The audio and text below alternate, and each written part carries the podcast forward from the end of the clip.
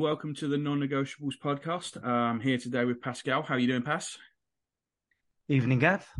And Justin, Juz, how are we going? Good, good. Good. So, for the first time, really, um, I know we lost the City in the Cup, but this is the first time we've actually come on with a, uh, a bad performance to to talk about. Um, and I, again, I don't want to go massively too deep into it, and it's not just because we lost; it's because I think there's a lot more interesting things around it than than just a game. Um, but let's let's start there. Um, so it had uh, it had all the ingredients before we started. I guess it was a twelve thirty kickoff away at Goodison, where we haven't been good for a few years. A new manager bounce. Uh, the pitch looked pretty awful. So going in, there was already some uh, already some bad juju going on. Pass. It was. Uh, I think we were all still feeling pretty confident though, right? Even with all them factors. Yeah, uh, I, I, I, I was pretty confident, but I, I just, I think this. Uh, if it was a Lampard team, I would have been really confident. I, I just have this always this thing in the back of my mind when this new manager comes in, especially one like Sean Dyche, with his, you know, it's far more organized manager. He's a structured manager. Um, and uh, I, I, that did give me a little bit of apprehension. I'm not going to lie. I know it's easy to say it now, retrospectively, but um, I did have a little bit of apprehension on that part. But I still thought, you know, going into it, we looked, we we we should be okay. I never thought we'd lose, to be honest.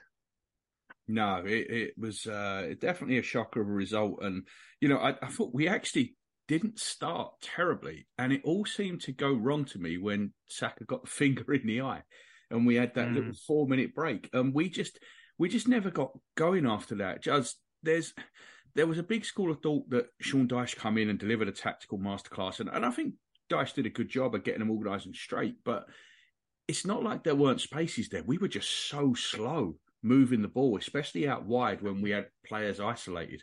What do you think caused that?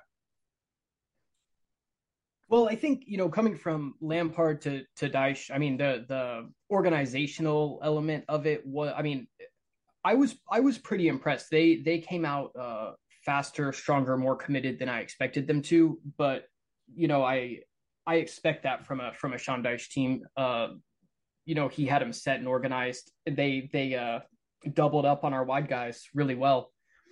Add in, um, you know, Ben White still being a little off like he has been for the past uh, what is that two two three games now, and then um, Zinchenko who's great, but you know cuts cuts in the middle more as opposed to going out wide, and it was kind of a a recipe for disaster there.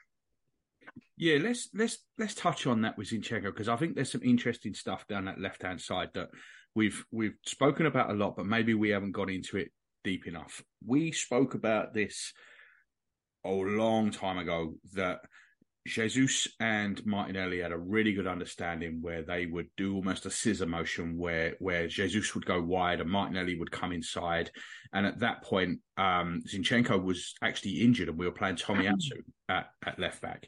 Um, and it, it made it basically impossible to double up on Martinelli because he was coming inside, and also because Jesus is there, and Jesus, as good as Eddie's been, Jesus commands a lot more respect than than Eddie does. Um, pass that left hand side just just doesn't look right at the minute. How do we get that going short of Eddie purposely drifting left? Because interestingly, our best chance of the game was probably the only time Eddie did drift left was when he drifted left. He he uh, he linked up with Martinelli and then pulled it back for um, Odegaard, who fired miles over the bar. But but how can we get this left hand side going? Because it is a, it, it, has been a problem the last few games. It has, um, and I think um, when we talk about um, Jesus being missed, I think that was a perfect game to illustrate that. Um, because um, the one thing Jesus does really well is dropping back and alternating his position a little bit more fluidly than uh, Nketiah does. Um, and I think um, I, I, personally, it seemed to me that, that, that that's an area where we we really could have done with him at least on the bench to come on. Um, in terms of solving it, um, Martinelli has been a little bit off the last few games. Um, but how much I of would... that is Martinelli being off, and how much of mm. that is like like it was very very noticeable this weekend, especially that Martinelli and Saka had chalk on their boots. And personally, I think that was a tactical decision that Arteta got really wrong, really wrong. It, it just it didn't work. And so with with Martinelli being forced to stay left, how much are we blunting him rather than him not playing well?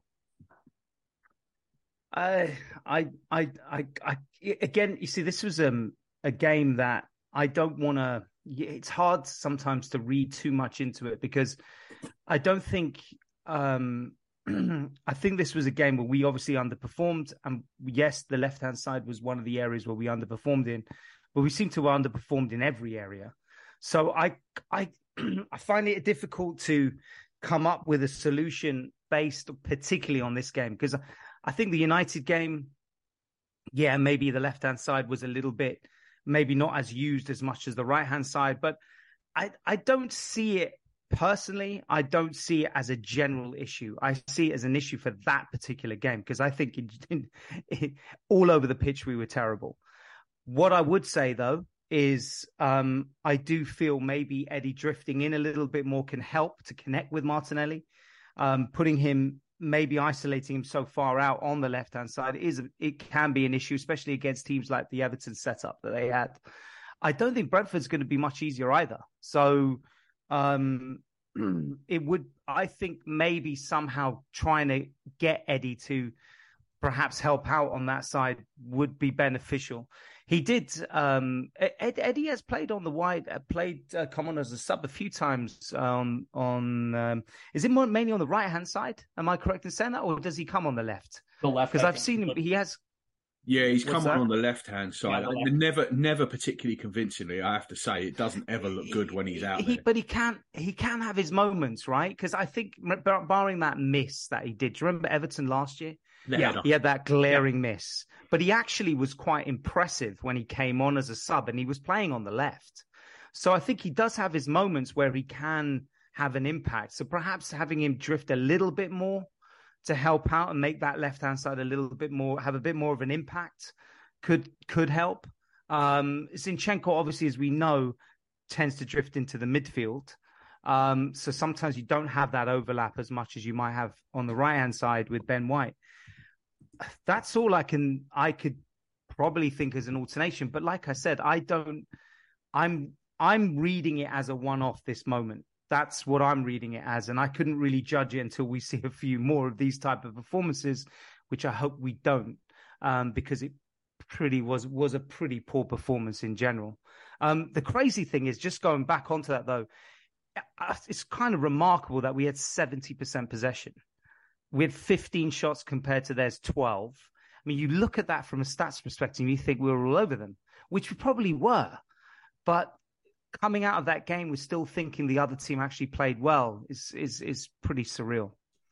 Yeah, we. I mean, I don't think there's any way around it. We were appalling. We we had a lot of the ball mm. and never really. Yeah. We we created two good chances. The Odegaard one that he blasted over, and then the one little half chance for Eddie where he did a nice little move in the box and then blazed it high and wide. And beyond that, we we really didn't have didn't have much. And that's kind of one of the reasons Eddie was was looked so poor in this game. I mean, we've said that the one thing he's got over Jesus is that he'll score more goals.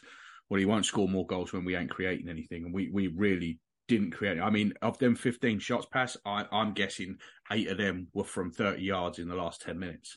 And and that was frustrating too, because one thing we've been good at all year is shooting from outside the box. And we didn't seem to want to do it until it got way, way late. Um, but yeah, this this was the first time this year, other than Leeds, where I feel like we lost the midfield battle. Um, mm. I, I, think that, that the three Everton had in there they won. It's as simple as that. And and I think yeah. Xhaka was off. There's no doubt about it. He he wasn't good. Um, I thought Partey had his worst game of the season. I thought Partey was abysmal, and I think that's a big part of why Martinelli and Saka couldn't get going because he didn't ever seem to be able to get his head up and get the ball out to him quick enough. It slowed down in that middle, and part of that was that Everton flooded that middle. Um, you know, because the two wide players, McNeil and Iwobi, they tucked in as well. So that central area ended up so congested. And it meant when we, we didn't turn the ball over high enough.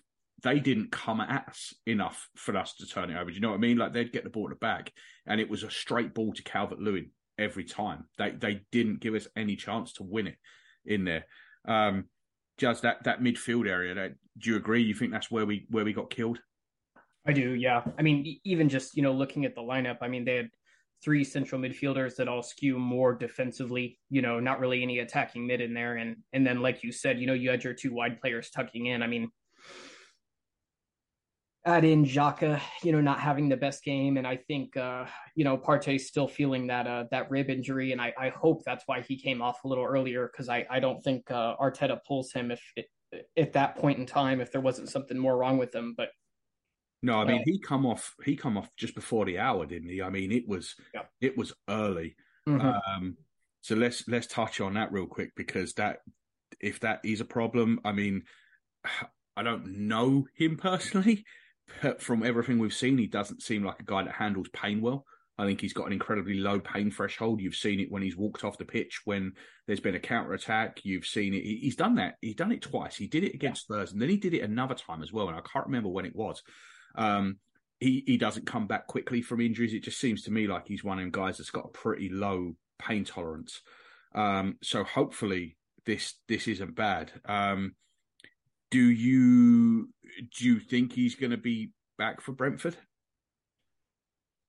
You ever had like a like a real high impact on the ribs? It's kind of oh, a yeah. weird thing because it yep. you know it, it doesn't um you know it doesn't like keep you out necessarily for any length of time, but man, it hurts. You can't laugh, you can't sneeze. You know, um, I uh, I think it's going to be one of those things where we'll probably see him start or come in every game. I don't think he's going to be out for any extended period of time, but I doubt he goes a full ninety for for a little while. Um, and I, I do I do kind of have to agree. I mean, it does kind of seem like he has a low pain tolerance. Uh, I've been I, I love the player. You know, he's obviously you know really good, probably our most important player. But man, I I've been really disappointed, like you said, seeing him you know limp off the field on a counterattack and twice and there's just been a few things like that that I I do kind of question his um you know not fortitude's not the right word but you know his his uh pretty much all bets are off when he's carrying something aren't they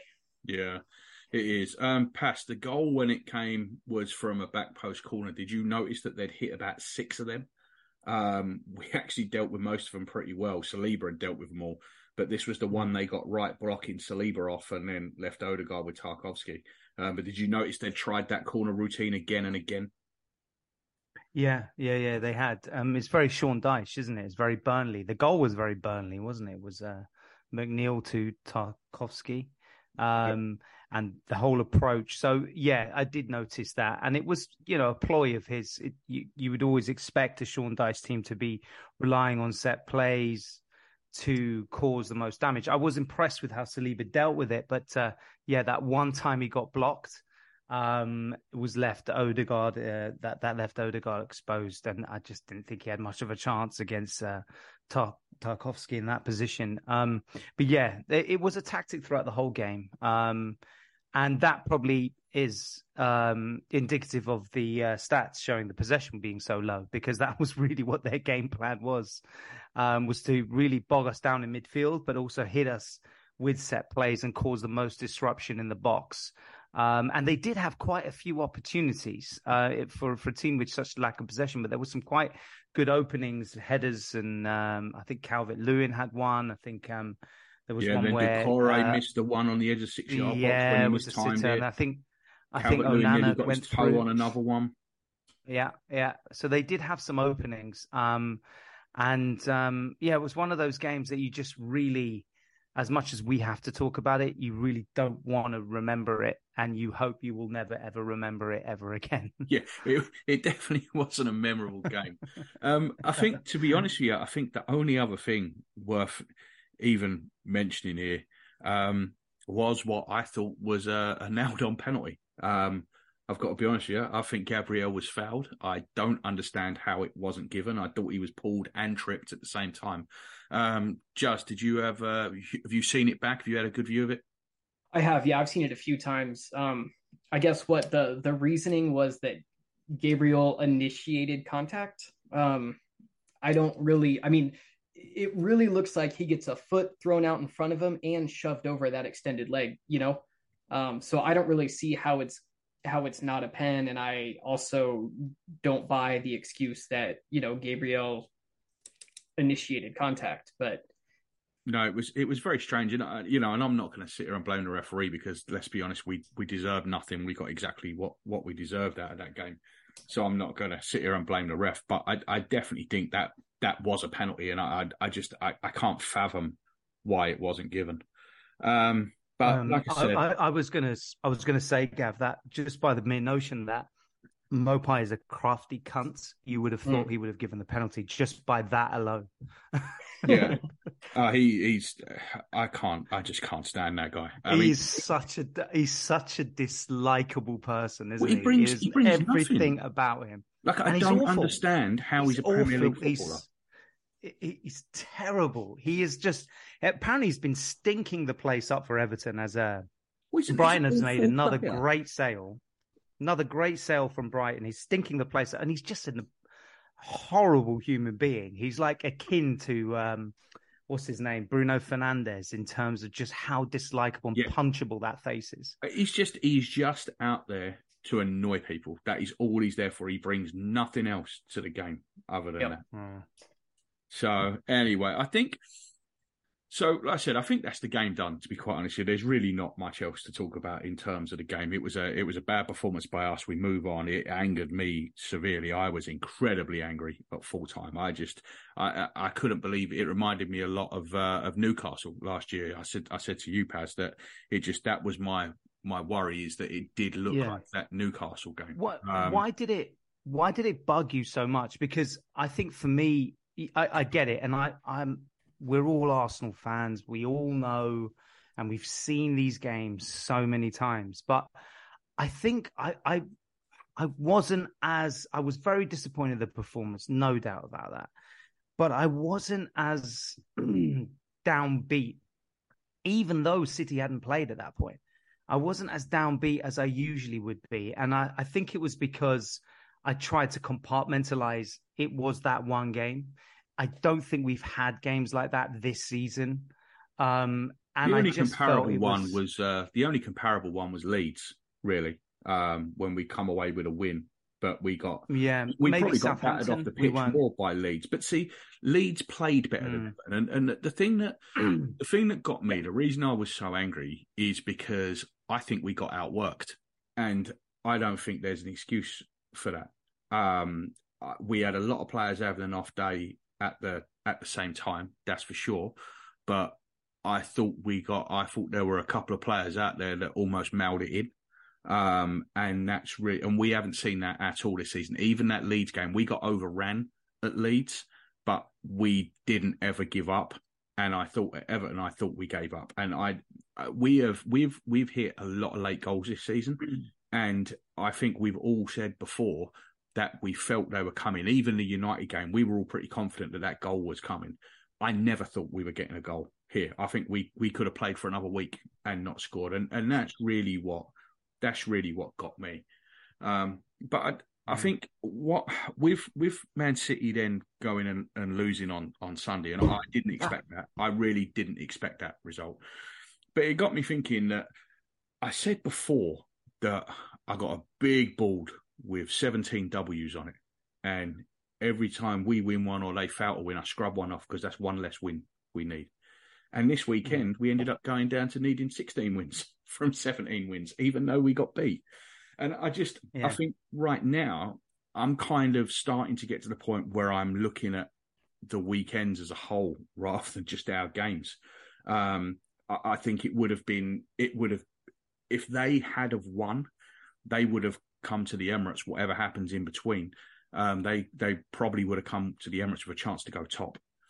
And I mm. do worry that if they had have got there and they had have got top, even though we had the game in hand, I'm not sure we would have got it back. That's really why I was why I was so angry with it. But like I said, now I think we're looking at these weekends as a whole. Do you know what I mean? They they we lose, they lose. That's advantage us, really, isn't it?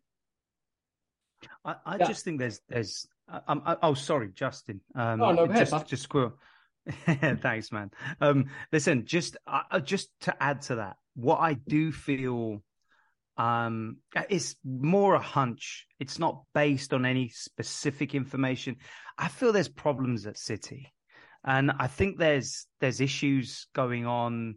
Obviously, we know the external issues that are going on um, with regards to um, uh, the um, the Premier League uh, charges. But I think within the squad, I think there's unrest. I think there's problems. I think um, you know you saw that with the Cancelo loan. It's kind of weird to just loan your probably your best uh, fullback um, just like that. There seems to be a problem with Bernardo Silva. I think about him itching to leave. I think there seems to be a general issue amongst players that were regulars in the team and suddenly have just been ostracized because yeah. I'm pretty sure Diaz is not injured. I, am pretty sure he's not. He's by far their best centre back for me. He's Laporte not too. playing. Laporte. Yeah, he's playing Ake. He's playing um, uh. Akanji, who's not bad, but you know Diaz. He's for me, he's a great centre back. Then you got Laporte, who was a constant player in the team. He's got him. Then he's doing these weird formations of putting certain players at right back or left back that aren't usually fullbacks. I, I just get a sense there's unrest there. Um, and I think that just plays into our hands, and it, it, probably explains a lot of their performance the other day. De Bruyne on the bench the other day. Yeah, I, I don't know. It, it, it, I think there's something going on there. It's just really a lot of it is speculative, but um, it just uh, I think that that that suits us perfectly. Yeah, there's been whispers really... going around for. Uh, sorry, Giles, I can't be second. There's been whispers going around for a while that all's not well there. Um, and I don't know if any of you saw this, but Phil Foden didn't travel back from Tottenham with the team. Um, the official line is that he wasn't feeling well. I mean, he travelled down with them, and he he was he was there, um, but then he travelled back on his own. So uh, there's definitely there's definitely something going on there. You've got all the like you said the external stuff putting the pressure on. I think they're adjusting to play with Haaland. Guardiola's getting a little bit desperate and trying a million different things. He's he's he's just desperately trying to make that work. He's he seems to have settled on Mahrez every game, but he's chopping and changing everywhere else. Um, Jazz, you, you had something to add?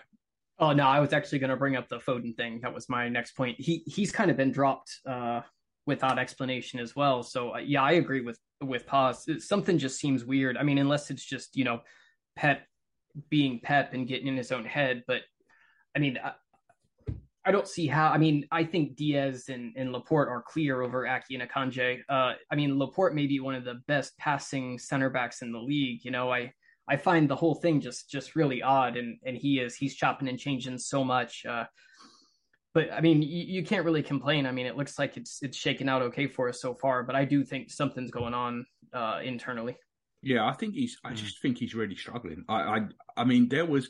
I actually did say in the summer I thought Haaland's going to score goals. He scores, going to score goals wherever he goes. But uh, if they'd have got Harry Kane, they would be a very, very different team to this. That would have been mm. a great fit. I don't think Haaland's a fit there, and I'm not saying he can't be, but right now for what they've done, he's not fit there. And I think it's he's desperately, desperately chopping and changing, trying to figure out. I mean, they play with ten men when you know they, they play with 10 men. They play with 10 men and someone who bangs in a goal or two.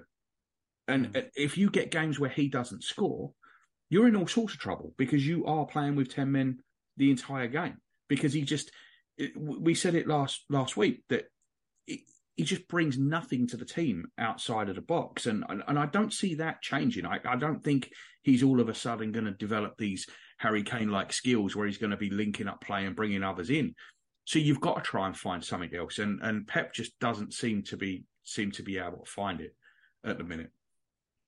So I I, I don't know, but we're obviously we we need to focus on what we're gonna what we're gonna do as well. We've we've really got yeah. got to start firing because this is a, this is a couple of games now where we, we struggled to find a breakthrough against Newcastle. We struggled again against Everton. We struggled in the cup against Man City, albeit of a changed team. Um, I, have seen a couple of people say that uh, that Martinelli or or Saka are tired. Man, I, I cannot stand this argument. I really can't. They've been playing once a week. Half of them had last week off anyway. I mean, it's just that to me, if they're tired now, what are they going to be like at the start of May? But do you think the argument with Saka is World Cup as well? Because it doesn't just necessarily mean the games he yeah. just had. It could also mean just the whole season in general. Because this is a guy that has, I don't, I don't know how many games. I think he mentioned it actually, but he's played a ridiculous amount of consecutive games. I think it's fifty-seven straight or something like that. Yeah, it's, it's mm. pretty mental, isn't it? When you think it about is. it, and you know, considering there are many other players in that team that get rested a lot more than him, I can kind of understand the Saka argument, even for England. But I mean, he's he was very rarely against Man United, and no one comes out after that and says he's tired. I, I think no, that's true. A, I think that's this true. was just a this was just a, a bad day. I, I really do. No. I think it was just a bad day. Um, mm. and I, the tired thing, I just can't buy it. I just can't buy it. At least 20, 22, 23 year old guys are struggling with one game a week. Um, if anything, I think the decision to rest them against Manchester City might play a bigger part because you've then disrupted the momentum and now you've got two weeks off. I, I, didn't, this is one of the reasons I didn't see any reason at all to actually have any rotation against City in the Cup. But there you go. I mean, but we I, have three games. We have three games coming up now, Gaff. We've got yeah, we do. We've got a midweek game now, and the and midweek, and then the weekend. Yeah, and then it's gonna, and then you know, and the Europa League starts again. Is it? Is it March? Early yeah. March? It starts March sixth. So yeah. you know, and they've just thrown the Everton rescheduled Everton game in on on mm. on March first. The games are coming, but they haven't been mm. in. We are not in that in that period. Everyone's getting plenty of rest, and touch wood, we've basically had no injuries all season other than Jesus and a little bit of Zinchenko. Other than that, we've been incredibly lucky um, with injuries. And, you know, long may it continue. And let's be fair, the team that wins the league generally does have good luck with injuries. Um, but I just, I don't know. I just don't buy the, don't buy that. Um, so a couple of players whose form is a little bit worrying. I think we can all pretty much pass Partey off this week because it was just, you know, maybe his ribs were hurting. It was a bad game, whatever. But I am a little bit worried about the form of Ben White. Um, I think he's had a few bad games in a row, and he was very, very unsteady in possession uh, at the weekend, which is not like him at all. And it's not the first time recently, and I think that played a part. He didn't get the ball to Saka early enough. Um, just you, you see that as being a bit of a worry. I do, yeah. I mean, if you were to tell me he was he was sick or carrying an injury or something like that, I mean, I, would believe it hundred. But that's exactly what we said after United. Yeah, um, so I, I do think it's a concern. I mean, one thing I think that's um, you know hopeful is that I would say out of uh, our entire eleven, you know, at least right back's the one that we probably have the. I mean, some may even consider it a lateral move. You know, Tomiyasu coming in for for Ben White. Um, they kind of bring a little bit of uh, of differences in strength, but you know they can both kind of tuck in and and I mean I think uh, I haven't seen, you know, we haven't seen Tommy consistently now, but I mean, I think he does tend to overlap a little bit more than Ben White, if I'm remembering correctly from last year. So, um, you know, I'm I'm not too worried about that, considering we can always bring him in. I did want to ask though, what do you think about? Oh, well, go ahead, go ahead. I don't want to get off on a tangent. Okay, no, I was just going to say, just because we haven't got much time left in the first half, so I was just going to say, pass. Um, the subs that he made, I thought were an, an absolute disaster. Um, and this year we haven't had to change it off the bench too much, but it's been a theme from Mikel's time that the substitutions haven't been good. Um, how did you read those? Yeah, they had no impact, oh, hardly no impact at all. I mean, um, I, I kind of don't want to go hard on Jorginho. I don't think he was horrendous or did anything particularly. It was a bit of bad luck that as soon as he came on, we scored. Um, but um, I don't think his overall overall play was anything notably different from everyone else, which was pretty average. Um, but um, in terms of the real impact, I think Trossard didn't really add too much. He had a few shots here and there.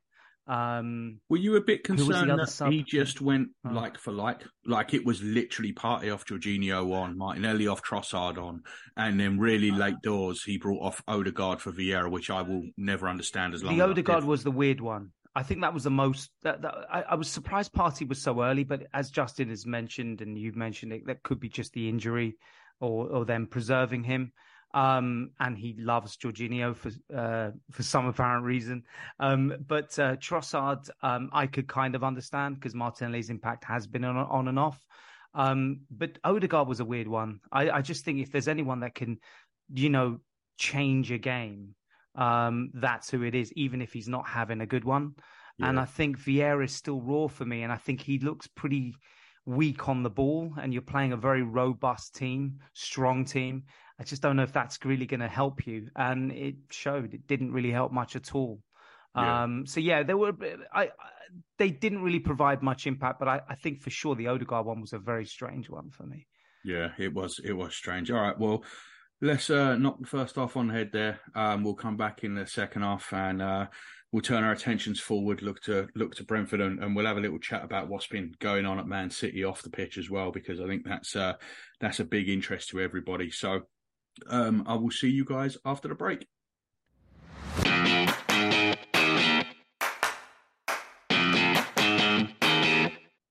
Welcome back to part two of the non-negotiable podcast. Um, let's get stuck into this weekend coming up. Um, I said that I'm thinking of things in terms of the whole weekend, and that's uh, that's exactly how we're going to look at this. So, for Brentford, let's start with: um, Do you see any changes past to that starting lineup? Do you think we're going to go with the normal lineup, or can you see a bit of rotation before Man City, or can you even see Tomiyasu coming in for Ben White or Trossard coming in for Martinelli?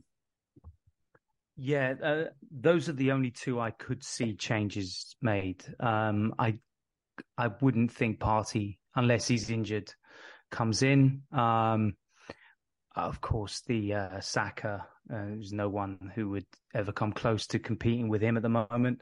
Um, yeah, I, I, would think. I think is very likely for me. Um, he's um, I, I, don't think he's done anything wrong when he's come on. In fact, he's the Man United game. I thought he was excellent. Uh, I, I, I personally would give him a go.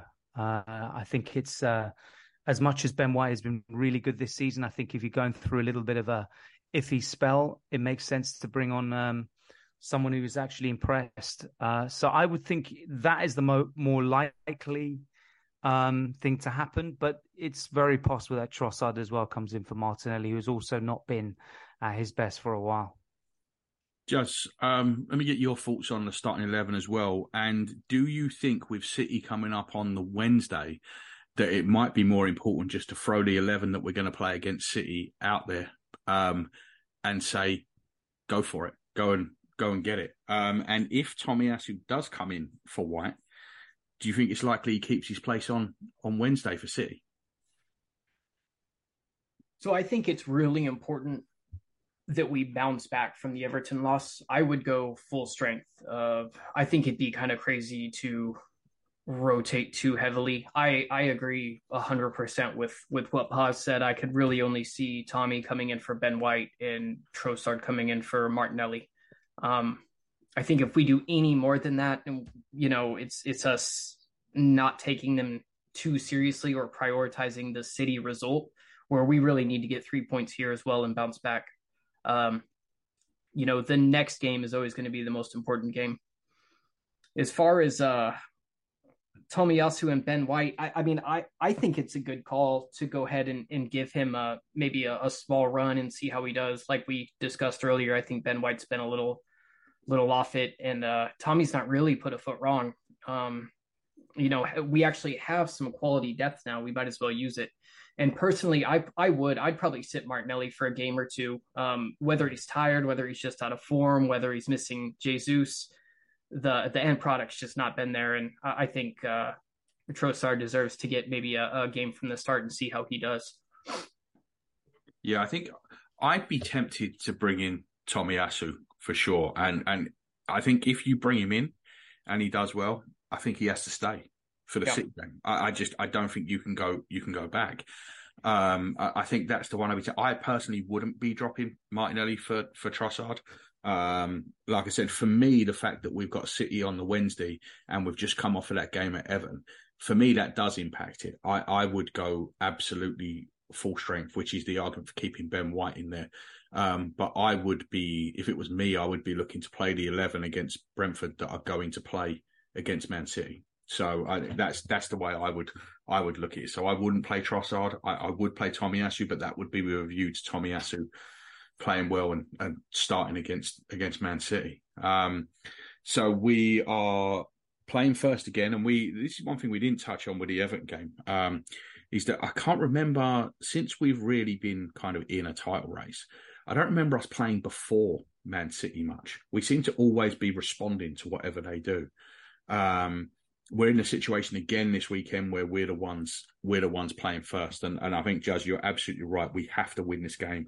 We've got to throw a throw a marker down and put the pressure on. But but Paz, it's I don't know. I guess you can't really say Villa have got no chance at City, right? Not with the way they're playing.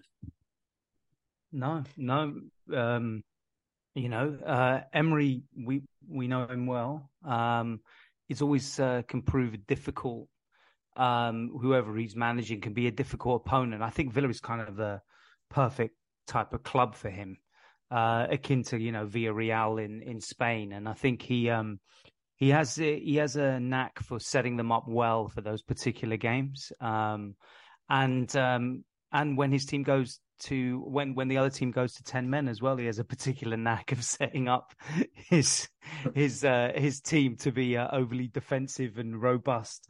Um, but um, he um, I think he'll be um, I, I don't think that's going to be easy at all for City. Um, so I, I, want us just to win that game get it out of the way have those points um, because we have those games in hand and I always get apprehensive with that. I just want the point sometimes. Um, also, just to put Man United out of the equation for good, so they're not in this conversation because I I think we all agree that they're they're not really, but points would suggest that you still should mention them. I think that would just put it to bed because we've got I think two games in hand on them and then we're, we're already clear of them. Um, so uh, yeah, I, I, it's a must win. I, I I'm not even thinking of a draw. I don't want us to look at it as a draw. And I think Villa could cause a surprise, but at least if you've got those points in the bag, that's all a bonus. Yeah, that that would be fantastic. And Emi Martinez going there as well. You know, he likes the cameras on him. So uh, live yeah. on TV, Emi's going to be going to be loving it. And uh, I haven't. Do you think he'll blame United. Mikel if? Do you think he'll blame Arsenal if they lose? Oh, absolutely. It'll definitely be Arsenal's fault. There's, there's no doubt about no doubt about it. But yeah, I, I haven't mentioned Manchester United. They they drew with Leeds tonight. Um, they were kind of lucky, really, to come back with a draw. I I haven't mentioned them because I don't think they're I don't think they're in it. They're mm. they're a long way back. Um, and if you think the title, if you think the title is going to be eighty five or 80, 88 points, they've got sixteen games left. They've pretty much got to win fifteen or sixteen out of sixteen, and it, it's just not going to happen. And, and I think if we if we don't get to 82, 83, 84 points at this point. We ain't winning the league anyway. It, it just don't matter what United do. I just I don't see United as as being. I, I personally I think United will drop points Sunday again as well.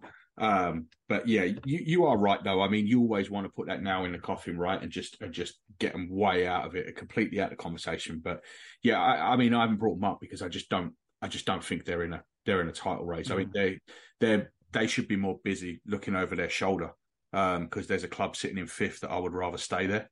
So, so uh, that that they, you know, they should really be looking over their shoulder that way rather than worrying about what's in front of them. Um, so, how do you see? I, I think that this the the chalk on the boots thing for the wide players that we talked about earlier. I I don't think we're going to see that again against Brentford. I, I think you're going to see both of them coming in field much more like normal. How do you, uh, Jazz? How do you see this game this game playing out tactics wise? I think it's going to be a tough one. Um, maybe I just have, uh, you know, bad memories, negative memories of uh, going to Brentford on the opening day of last season. But um, you know, they're they're they're an organized team. I think they've uh, they usually play what two up top. I believe that's what they've been doing a lot. Which yeah, is, not... is, is, is Toney fit? I know he, he was injured. I don't know if he's fit, but usually it's some Mbeumo and, and Toney up front, isn't it? Yeah, yeah I think Toney played the last game. He did. Yeah, yeah. he did. I'm probably be right four four two. Yeah, and you know that's something uh, we don't really come up against that much anymore. Um, so you know, it'll be curious to see you know how the lads do and how how they they come across. But really, you know, for me, it's just like I said, we've hit on three or four times tonight. It, we've really got to bounce back. Um, so frankly, I mean, I, I, don't I don't care how they play. I mean, we've got the talent to beat them. We we need to get it done. I think um, we're at home as well. I expect the the crowd's going to be right up for it. Um, one thing I've noticed uh, with the crowd, especially, is you know, anytime like you know if there's been like an own goal or a, or a mistake for a goal instead of uh you know jeers or anything the crowds you know gotten hyped and really kind of brought the guys back um so i'm i'm fully expecting that after the poor result with everton last week too yeah i'm i'm really glad this game is at home really glad we're not going away because, like you said, we we do have to win this game. You've got to get, you've got to bounce back. Um, and if we were away, I would be feeling a lot worse about this. I'm I'm actually really confident. I I can see us really going out there and turning it on on Saturday. Um, just because I think there's been. I think you have to, and I think the result on on Sunday, the City result, is definitely gonna gonna buoy us. I think the the the players that who would have been incredibly down after that event, they know they they haven't played well. It's not just us seeing this. Um, that they, they know they didn't. They know they didn't perform. Um, and I think that that performance on that performance by Man City on Sunday, which was as poor really as as we were at Everton, um, and I think that's going to have you know to to to drop that stinker that we did and have it not cost you. That is a that is a relief. And I, I think we, we have to bounce back and win, and I, I do think we will. But it, it is important, right, Paz, to be at home because we are we're a different we're a different animal at home. It, it's very difficult for anybody coming to the Emirates right now. Yeah, it really is. We, have been excellent at home. Um, I think also Justin mentioned it about the fans as well. There's been something different about the atmosphere at the Emirates. Um, a real, that you know, as cliched it sounds, but that 12th man and and all that. But just the way we've been playing, um, I think we've uh, we've shown a massive consistency at home. It just shows. I think our two defeat, all both defeats were away. I think we only had one draw, right? That was yeah, Newcastle. Newcastle. Yep.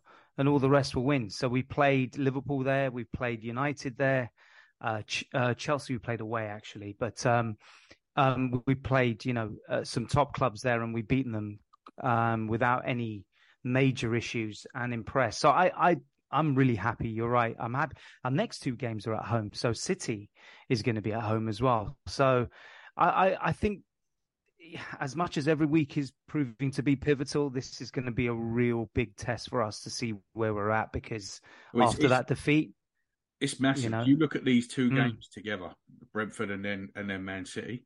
There, there's yeah. a chance we can come out of this in amazing shape. Absolutely amazing shape. All, all we can do is win our two games. What happens with City Villa happens. But we could, you know, if we win our two games, worst case scenario, we're eight points ahead with a game in hand, and that is yeah that that is that is amazing. Um, with, with some tough away games coming up, you know, we can't. Yeah, we need these Liverpool, points on the board. Yeah, we need yeah. cushion. We got to take those. We got to take those home games. They're, they're imperative.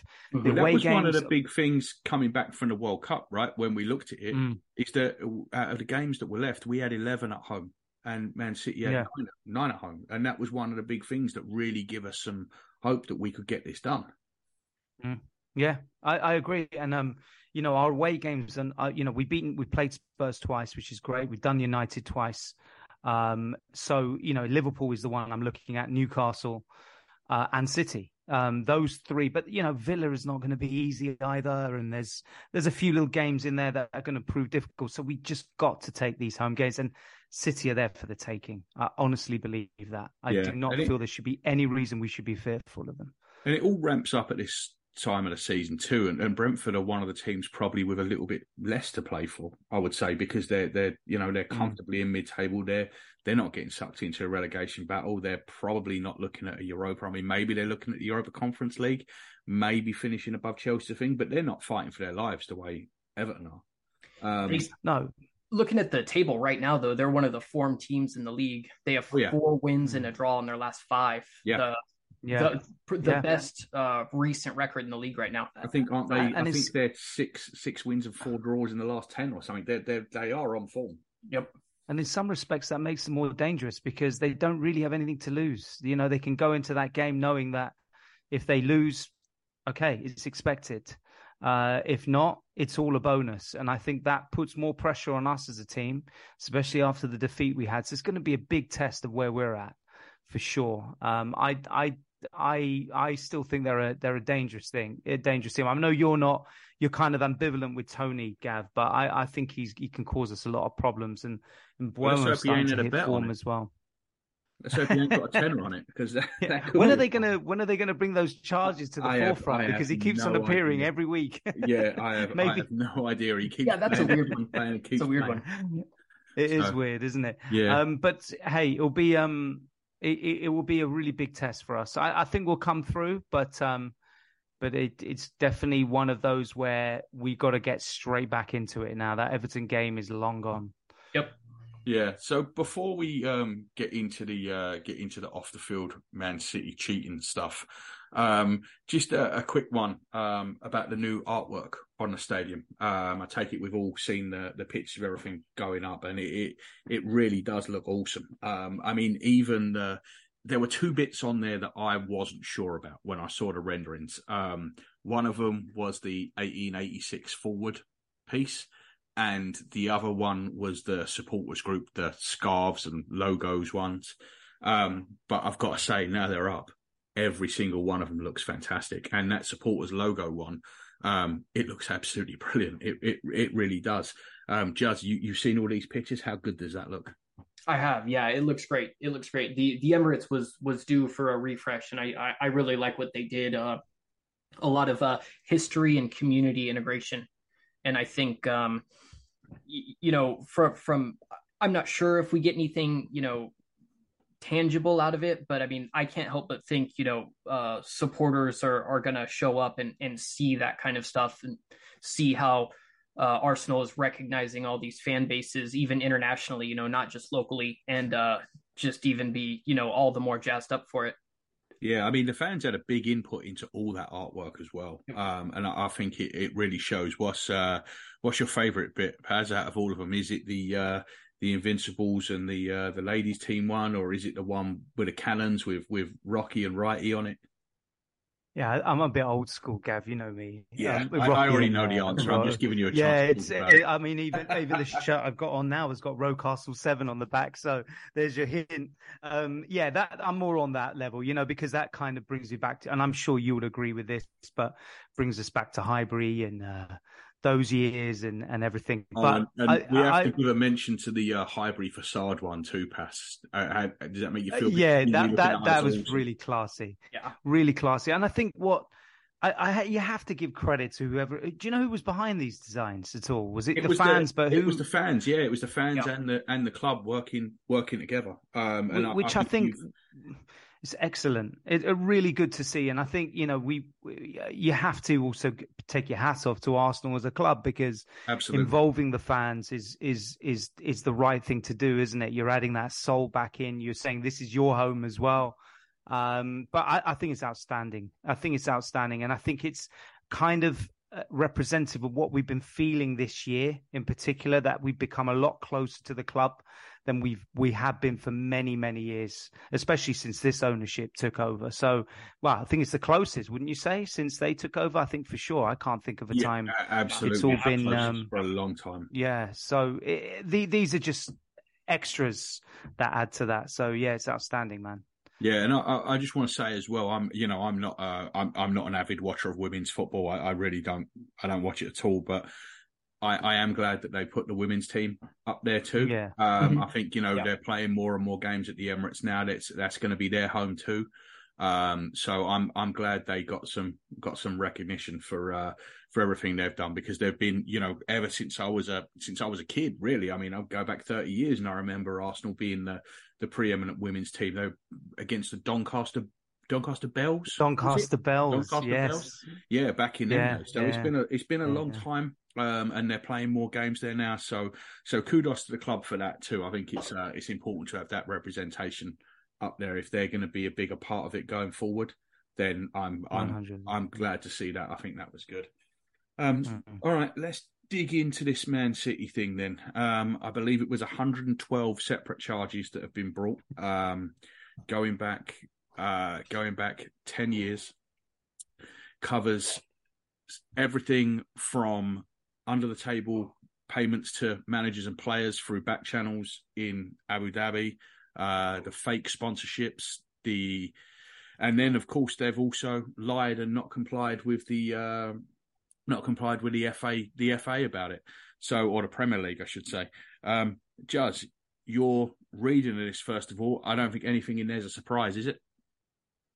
Uh, no, absolutely not. In fact, it, it feels like one of those, um, uh, like an open secret. You know, I think everybody knew they weren't completely legitimate, and you know, it, it just felt like I, I don't know, it, maybe they're everybody felt like you know they're they're so wealthy they were kind of untouchable, but I don't think anybody thought that you know everything they were doing was above board. You know. Yeah, absolutely. I mean, I you know I don't. I, have said for years I don't count anything they've won or Chelsea have won as actual trophies. I just disregard them. I, I, just don't.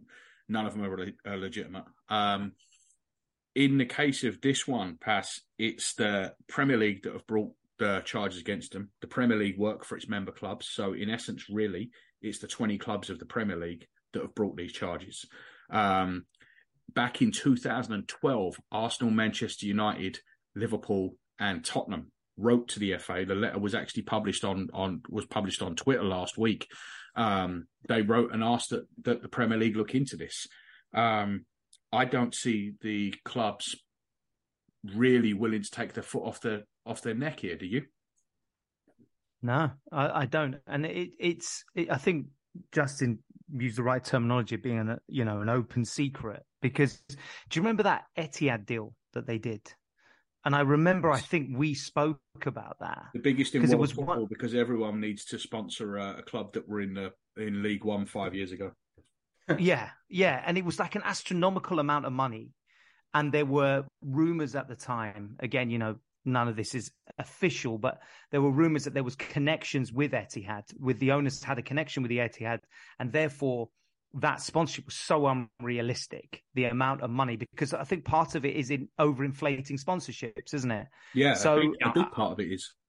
Yeah. So that was, I remember when that happened. And at that point, I can't remember the year. And I, I, but it wasn't, it, it was, I think about maybe five, six years ago. So, you know, City had really, they started kicking off, was it 2012? I think that's when they started to really yeah you know. Um, so we're not talking a long time into that new ownership. So it just did not sit well with a lot of people because it was like it was an astronomical amount of sponsorship money for a team that only just started to become known. Um, and that that's just a small example, but of many that they have. But um, yeah, it's um, I, I, I think this is going to be. I, I heard Martin Ziegler actually from the Times speaking about it, and he said that fifty of those charges come to fruition and proved, that's grounds for elimination out of the Premier League. Just 50 of them. So it, it, they're serious, and there's no arbitration, is there? There's no, um, they can't take it to the court of arbitration. Is that correct? Yeah, that's, that's correct. correct. So it's an independent panel that's being set up. The independent right. panel will publish their findings. Um, the Premier League will then act on the findings, and then either side have the uh, ability to appeal the findings. But if they do that, it just goes back to the panel again. It doesn't go to the mm. CAS or anything like that. This is purely the Premier League.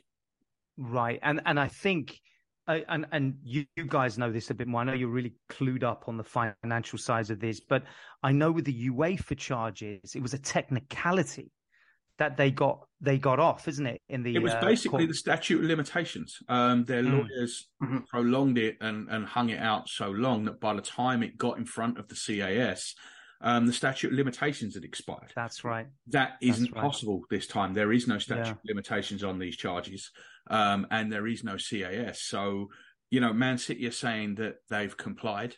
Um, I think we all know that that's not true. I, I don't think anyone no. believes that for a second. They clearly haven't complied. Um, there are emails that have been published between the owners and different apparent sponsors that they've had where it tells them how much they want to put on the books and the money yep. all coming from their owners all coming from I mean it's there in black and white. It's these these charges are not ones that they can actually fight with any on any ethical or legal grounds. And that's the interesting mm. bit. I you know with the they didn't try to fight the UEFA charges really. What they did was they tried to delay it delay it delay it and win on a technicality. That's not possible here um, mm. I don't know what's going to happen. I'm not saying they're going to be expelled from the league. I don't know if they're going to get dot points. I, I don't know what's going to happen here, but I do think something is going to happen, and I don't. I just don't see that that you can defend the indefensible with this. Just do you have you got a um, have you got any insight into this? Well, I spent a little bit of time this morning reading some of those leaked emails. Um, I would say none of it is out and out damning, but I think most of them imply some pretty serious guilt. Um, you know, one I've got in front of me right now, uh, correspondence between um, Andrew Widdowson and Simon Pearce from, uh, I believe he's from the Etihad. Like I said, though, this is just a Twitter thread that I'm that I'm reading this off off of. But it literally says we need to be cleaner than this. When we make a mistake like this, we need to clean it immediately. Otherwise, we will complicate things down the line and make my life difficult. I mean, and, and I mean, there's there's a bunch of them on here like that. I don't know. Have you seen this these emails this morning? Um, yeah, I've seen I've seen a few of them. I saw the one that was uh, with a couple of different sponsors where uh, the owner was saying how much that they needed. So one was we yep. need 20 million from you, 30 million from you. And it was basically saying in the email where the funding was coming from. And it was yep. all coming from them. And it's, you know, you can't, you can't ignore that. There's, there's, there's just no way to argue against it, which is the interesting part. All those charges, I just don't see how they can wriggle out of them um, if there are no technicalities. They've got great lawyers, and that's fine. But this isn't a court case. Right. This is the Premier League, and this is an independent panel. The independent panel are not going to be talking to Man City's lawyers. They're just going to be looking at the facts in this case. Yep. Um, and the interesting thing here, a lot of people have said, "Oh, well, now do Chelsea." The problem is, is that these laws were brought in to stop things like happened at Chelsea happening. So it had already happened. The Chelsea spending stuff had already happened. By the time these laws come in, Chelsea were selling players like De Bruyne and Salah for big money. And that's how they were getting around the FFP. So they'd already done their bit of this. Man City come in with these rules in place and just broke them. So really, Paz when you think about it, Man City have done what Chelsea did while there's laws against it or rules against it, which there weren't when Chelsea did it, but they've also added fraud and deception to it, right? Because they've tried to cheat their way around the rules that were put in place. Yeah, yeah, absolutely, and um, it's it, it, the, it's it's also that there's also beyond 2018 as well, right? Aren't they? Uh, these charges were up to 2018. That's right. I read something they about haven't stopped the investigation. They're just yeah. bringing these charges right now.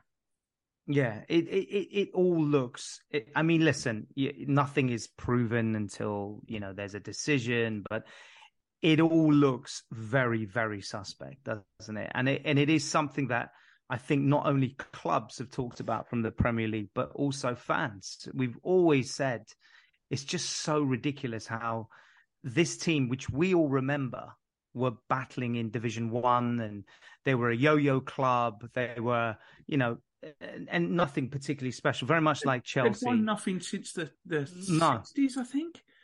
So it's no. you know it, it's it's crazy, and and I've seen people on uh, defend it on on Twitter, Man City fans well, it, it's not a result of that. Of course it is.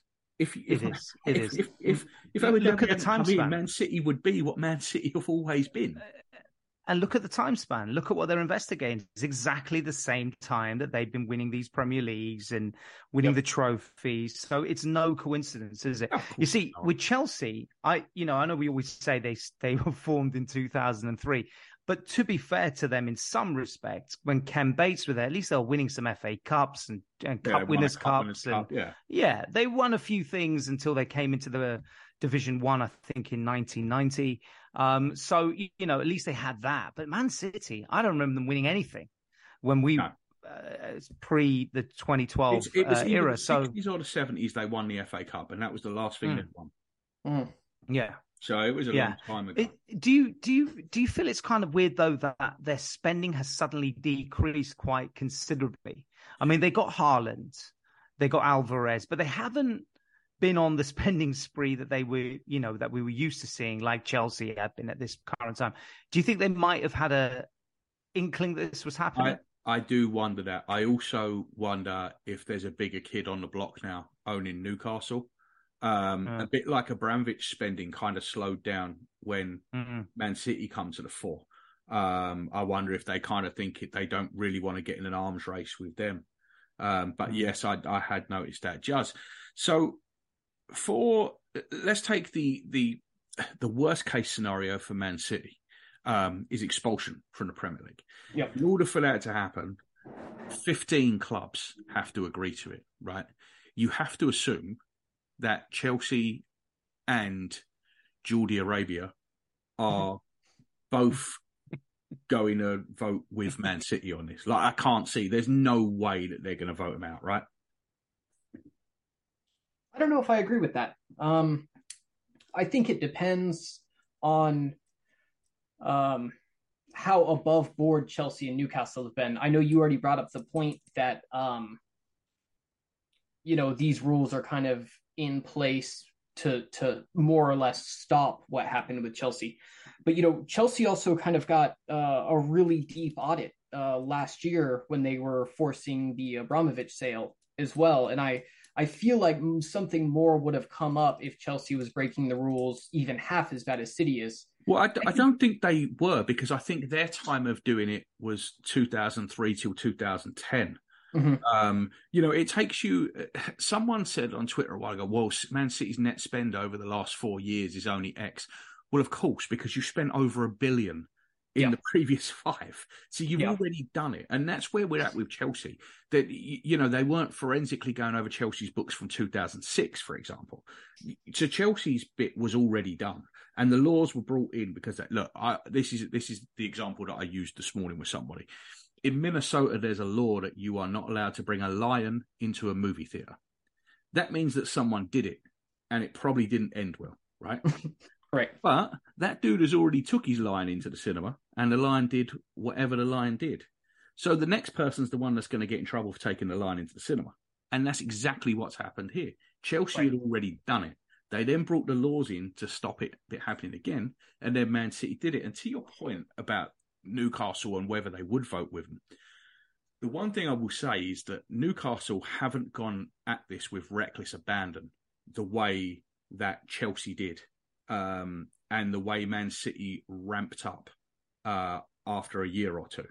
Newcastle haven't done that. They've been reasonably sensible with their buys. Now, I, I have no well, doubt. City, City was too. Do you remember? I mean, City did the same thing for they the were first first. years.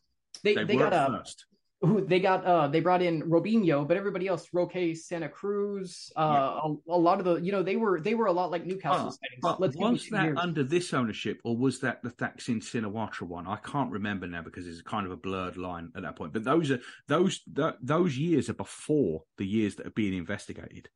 It's that's after yeah. it's the stuff after that that's being investigated. So fair, yep. City really ramped it up um, and that's kind of what that's kind of what's being investigated. But yeah, I think I, I, maybe could see Newcastle voting with that because I mean they at the end of the day it's a sports washing project for sure. Um, you know, Man City is and and Newcastle is, um, but Newcastle haven't gone about it in a way that says we just want to go and throw away billions of pounds the way that Man City did.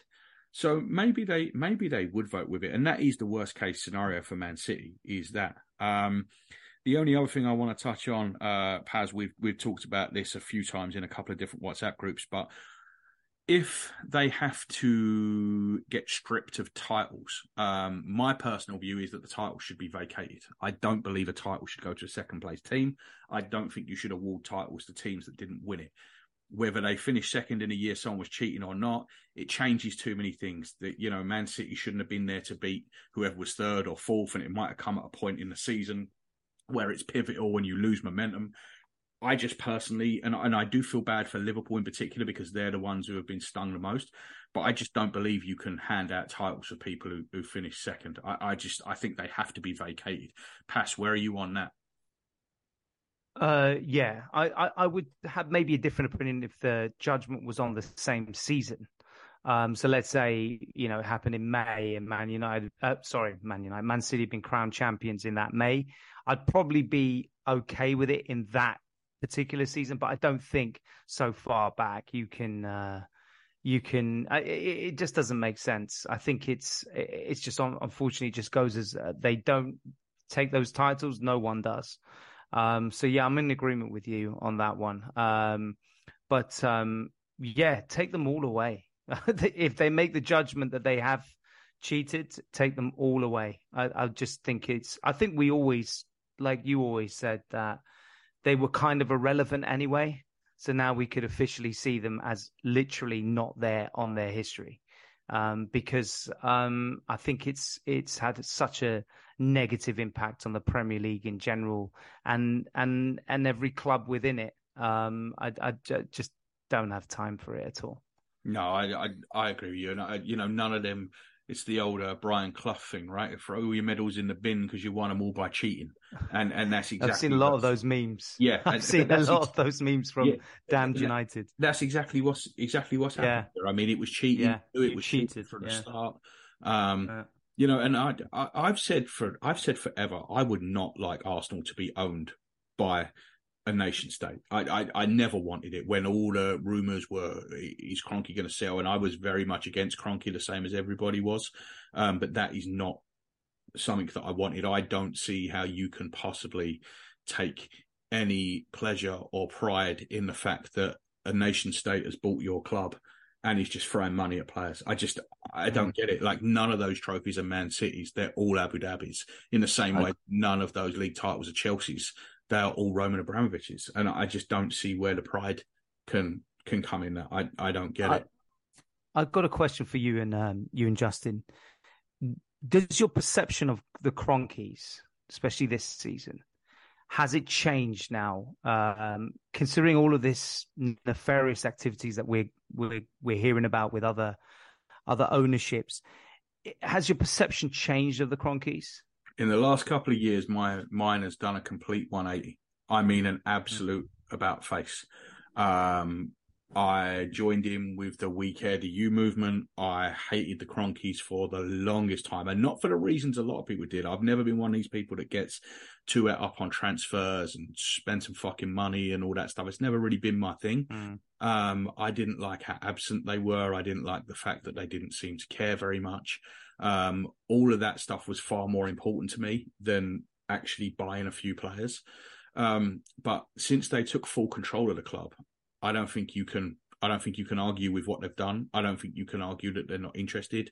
Um, I think putting Tim Lewis on the board seems to have been a big turning point as well. Um, so for me, yes, my perception of Kroenkes has done a complete 180. And to be quite frank and quite honest, I don't know that there's better owners in the Premier League. Just. Uh, yeah, I agree with that. I, I feel just about the same way. I didn't, um, I've never really wanted to be a, a, a, sugar daddy club. My issue with them wasn't so much about the investment. I, I like being self-sustaining. Um, you know, everything that was, that was going on, you know, in, in the, the late Wenger era and stuff like that. Um, but yeah, I feel completely differently about them. I think uh, Josh getting more involved and the Tim Lewis appointment were two watershed moments for the club. Uh, and I think things have been significantly better by then. I think as a fan base, uh, for the longest time, I just I wanted them to act like they cared about us, you know. And I I do think we're getting that now, and I I do like a lot of these changes that are happening. So yeah, I I, I have to agree. I, I'd have a hard time naming like a better all around owner in the Premier League right now. Yeah, I'd agree. Where are you on that Paz? Just just a minute. Um, yeah, I think I think you hit the nail on the head about the spend some fucking money that used to always ring around. I think at the time we said something, and I remember you saying actually that, um, Gav, that you said it's all very well to spend money, but what are you spending the money on? And the thing is, there was always this thing you'd hear it in the media. Oh, Arsenal should buy. Arsenal should go in the market and buy someone. Yeah, but who? Who is it? Mustafi? Because as we've seen, yeah, that's what I mean. That Mustafi, uh, Mkhitaryan, uh, you know, I mean, the list is endless about some of the the signings we've made that just made no sense at all. Um, I think the biggest problem we had was infrastructure. That was the issue I had with the Kroenkes. It wasn't so much the money; was the infrastructure. We didn't really have. I felt a stable infrastructure. I mean, you had Gazidis, and you know, uh, I, I, think they changed it around considerably, and there's a lot more involvement I can see from Josh. Um, they seem to be making the right decisions, and they seem to be spending now in the right way, allocating the money in the right way because the money is there. That's not really the issue. Is who are we targeting? Which player do we need? And if that is the player that we fits our system, they will put the outlay, but they won't go into these bidding wars and go to absurd amounts. So yeah, I've definitely they've definitely grown on me a lot more over the last few years, especially now with the project that has been undertaken by Arteta. And I think again that was a great hire as well. Yeah, they saw I think, something. I think you're right.